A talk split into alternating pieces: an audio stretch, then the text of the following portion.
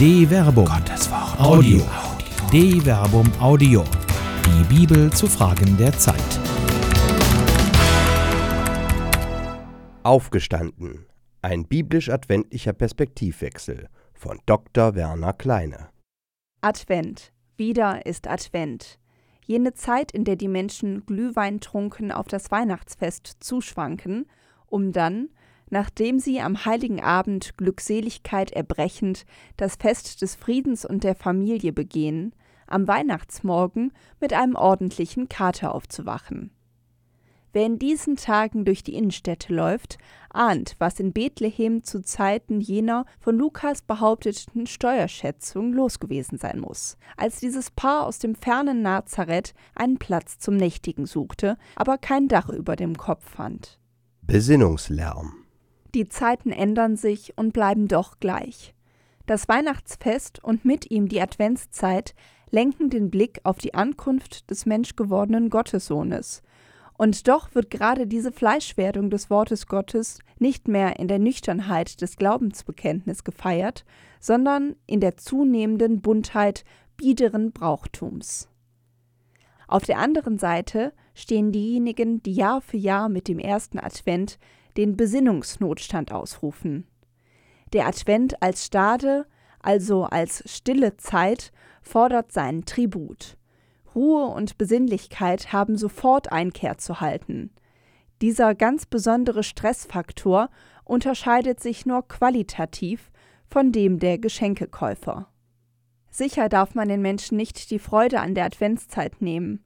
Auf ganz eigene Weise spiegelt es ja den lauten Trubel und die lärmende Geschäftigkeit wider, die auch Lukas als Hintergrund für seine Überlieferung der Geburt des Gottessohnes malt. Erst vor dieser lauten und lärmenden Folie wird der Kontrast zur bethlehemitischen Grotte deutlich. Das Geschehen dort ist abseitig, ein Randgeschehen, weltverändernd. Schockblindheit.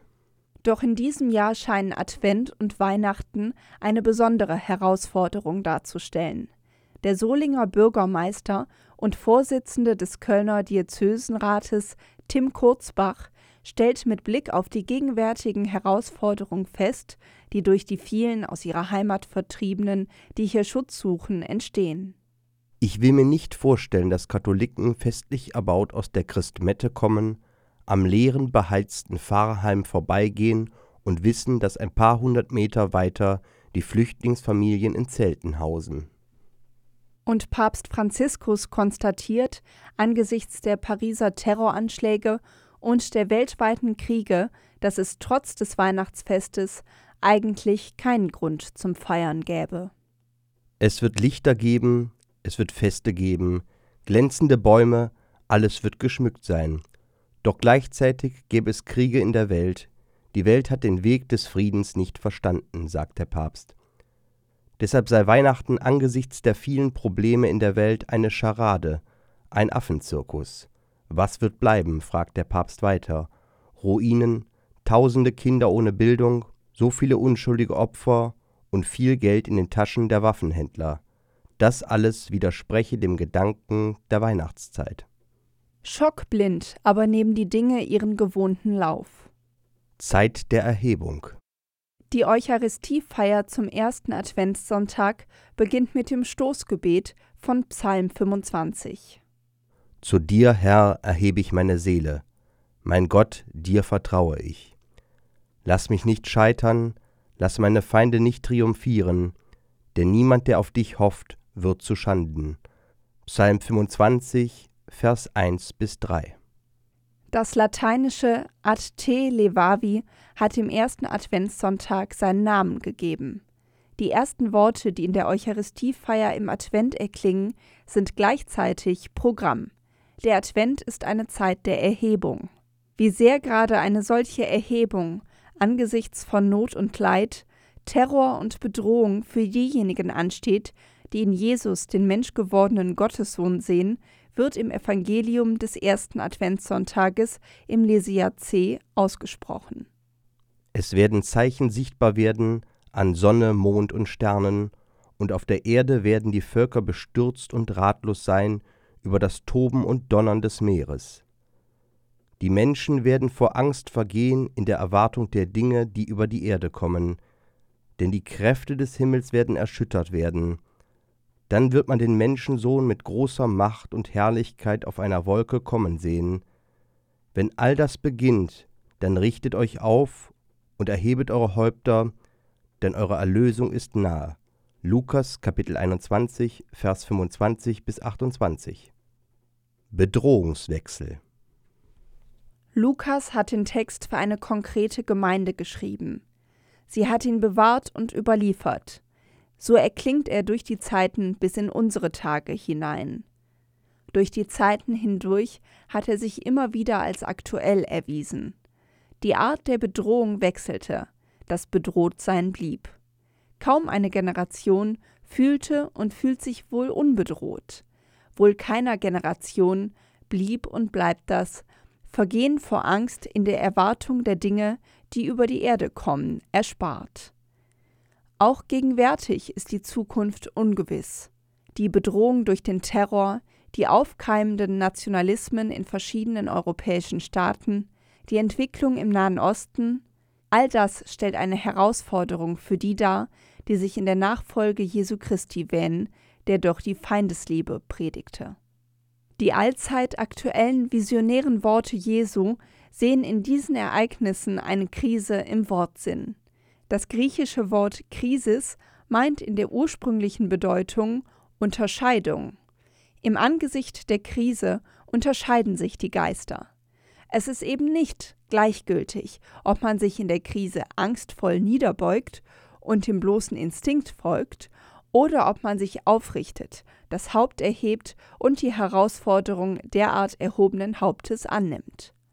Letzteren verheißt Jesus, dass sie den Menschensohn mit großer Macht und Herrlichkeit kommen sehen. Betörungspotenzial Das hört sich zuerst nach einer Vertröstung auf jenseitige Zeiten an. Tatsächlich aber ist es eine äußerst gegenwärtige Herausforderung. Der Verheißung lässt Jesus im Lukasevangelium nämlich eine Reihe höchst irdischer Mahnungen folgen. Nehmt euch in Acht, dass Rausch und Trunkenheit und die Sorgen des Alltags euch nicht verwirren und dass jener Tag euch nicht plötzlich überrascht, so wie man in eine Falle gerät. Denn er wird über alle Bewohner der ganzen Erde hereinbrechen. Wacht und betet allzeit, damit ihr allem, was geschehen wird, entrinnen und vor den Menschensohn hintreten könnt. Lukas Kapitel 21, Vers 34 bis 36. Die große Gefahr angesichts der Krise ist die Selbstbetäubung. Rausch und Trunkenheit mögen dazu beitragen, die kleinen und großen Sorgen des Alltags vorübergehend zu vergessen. Dem Rausch aber folgt der Kater. Auch die Berauschung an einer wie auch immer gearteten Ästhetik, etwa in der Liturgie, kann anästhetisch sein, wenn sie lediglich der feierlichen Betörung und nicht der aktuellen Fleischwerdung des Wortes Gottes dient. Wer sich diesen Betörungen hingibt, wird, was er beschwört. Töricht. Nüchternheitsgebot. Der Umgang mit Krisen erfordert Nüchternheit, Gelassenheit und Verstand.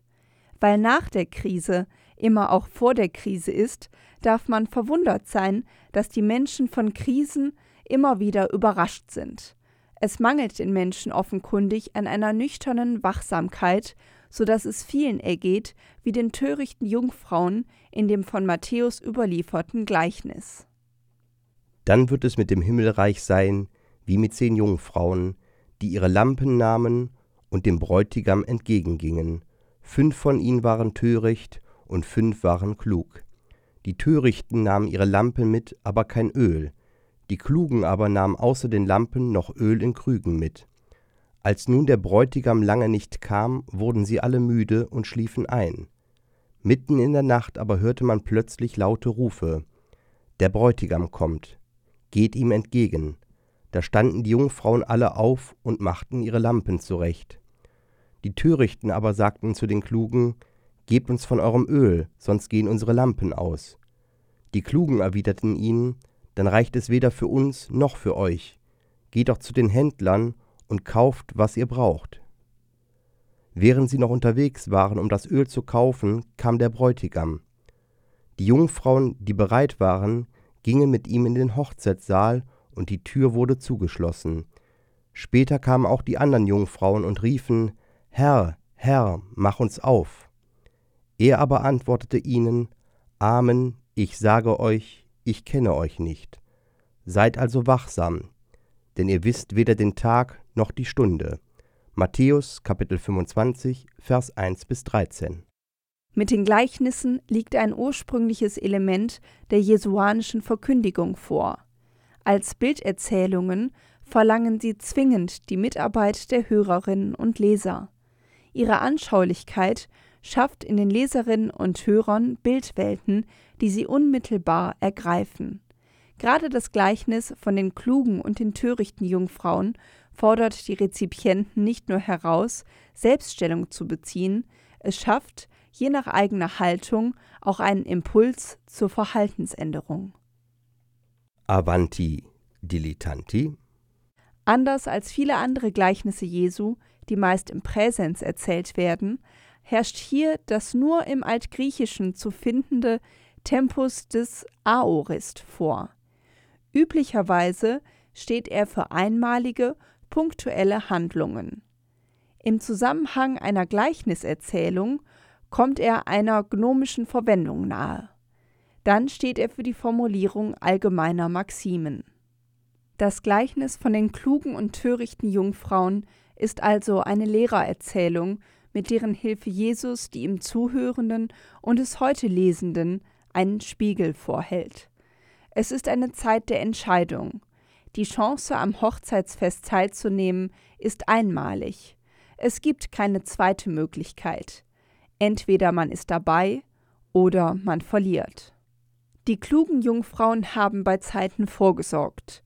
Weil niemand weiß, wann die Zeit entscheidungsreif ist, sprich wann die nächste Krise kommt, haben sie ihre Vorräte entsprechend bestellt. Die törichten Jungfrauen hingegen haben nicht so gehandelt. Sie haben sich bestenfalls am Tagesgeschäft orientiert. Die klugen und die törichten Jungfrauen, man könnte sie heutzutage als Profis und als Dilettanten bezeichnen. Die Profis wissen, was die Stunde geschlagen hat. Ausbildung, Erfahrung und Vorsicht ermöglichen ihnen in der Krise eine angemessen, eben professionelle Reaktion. Amateure hingegen hoffen, dass es schon nicht so schlimm kommen wird. Bestenfalls können sie noch improvisieren. Was aber, wenn die geringen Erfahrungsvorräte aufgebraucht sind? Zeit zum Aufstand. Das Gleichnis Jesu weiß, wenn die Zeit der Entscheidung kommt, dann ist es Zeit aufzustehen. Da standen die Jungfrauen alle auf und machten ihre Lampen zurecht. Matthäus Kapitel 21, Vers 7. Das gilt zuerst einmal für alle Beteiligten. Jetzt aber offenbart sich, ob Souveränität dem Aufstand folgt oder Kopflosigkeit. Wer aufgestanden ist, muss auch aufbrechen. Die Frage ist eben nur, in welche Richtung. Diejenigen, die vorbereitet sind, gelangen durch die Krise hindurch zum Fest. Sie erleben einen wahren Fortschritt, der ohne Arbeit nicht zu erreichen ist. Die Törichten aber hasten kopflos zurück in die Dunkelheit. Die Schlussmahnung Jesu am Ende des Gleichnisses ist daher folgerichtig. Seid also wachsam, denn ihr wisst weder den Tag noch die Stunde. Matthäus Kapitel 21, Vers 13. Wachet auf, ruft die Stimme. Da also ist der Sinn des berühmten adventlichen Rufes Wachet, wachet alle Zeit. Das erinnert an die Aufforderung Jesu am Ende der weiter oben zitierten Lukas-Überlieferung. Wacht und betet allzeit, damit ihr allem, was geschehen wird, entrinnen und vor den Menschensohn hintreten könnt. Lukas Kapitel 21, Vers 36 alle Zeit zu beten und zu wachen, das meint wohl kaum ein immerwährendes Gebet mit fromm gefalteten Händen. Es meint eine Lebenshaltung. Es ist die Haltung, die den Alltag durchdringt. Das Denken und Handeln, das Entscheiden und das Vollziehen des Menschen in all seinen Dimensionen. Das Leben selbst wird so zum Gebet, ohne dass auch nur ein frommes Wort gesprochen würde. nicht wieder wie alle Jahre. Wer offenen Auges und erhobenen Hauptes durch die Zeiten geht, der kann in diesem Jahr nicht Advent und Weihnachten feiern wie alle Jahre wieder. Das Wort will in diesem Jahr auf besondere Weise Fleisch werden. Das Fest des Friedens kann nur feiern, wer den Frieden übt. Die großen Herausforderungen der Welt mögen den Einzelnen überfordern. Aber jede und jeder kann das ihre und das seine beitragen und in seiner kleinen Welt, ihrer Stadt und seiner Nachbarschaft damit beginnen. Es genügt vielleicht schon, die Mächte der eigenen Angst vor der Veränderung einer Welt, die in Bewegung geraten ist, zu bekämpfen. Die Zeiten haben sich immer geändert. Stillstand ist der Tod. Ob sich die Welt jetzt zum Guten oder zum Schlechten verändert, das hängt nicht zuletzt daran, wie klug oder wie töricht die Menschen sich jetzt verhalten. Allzu viele scheinen kopflos zu sein und der Angst Raum zu geben. Allzu viele suchen ihr Heil in populistisch unhaltbaren Parolen. Allzu viele berauschen sich am Glanz der Lichter und an vergänglichen Hochgefühlen. Viele aber, bei weitem noch nicht genug, wissen, dass jetzt die Zeit ist, mit nüchternem Verstand aufzustehen und die anstehenden Aufgaben in Angriff zu nehmen. Betörend ist das nicht. Es gibt keinen anderen Weg. Selten war es so deutlich wie heute. Die Welt braucht den Aufstand der Verständigen und keine Dilettanten. Eine Produktion der Medienwerkstatt des katholischen Bildungswerks Wuppertal Solingen-Remscheid. Autor Dr. Werner Kleine. Sprecher Jana Turek und Marvin Dillmann.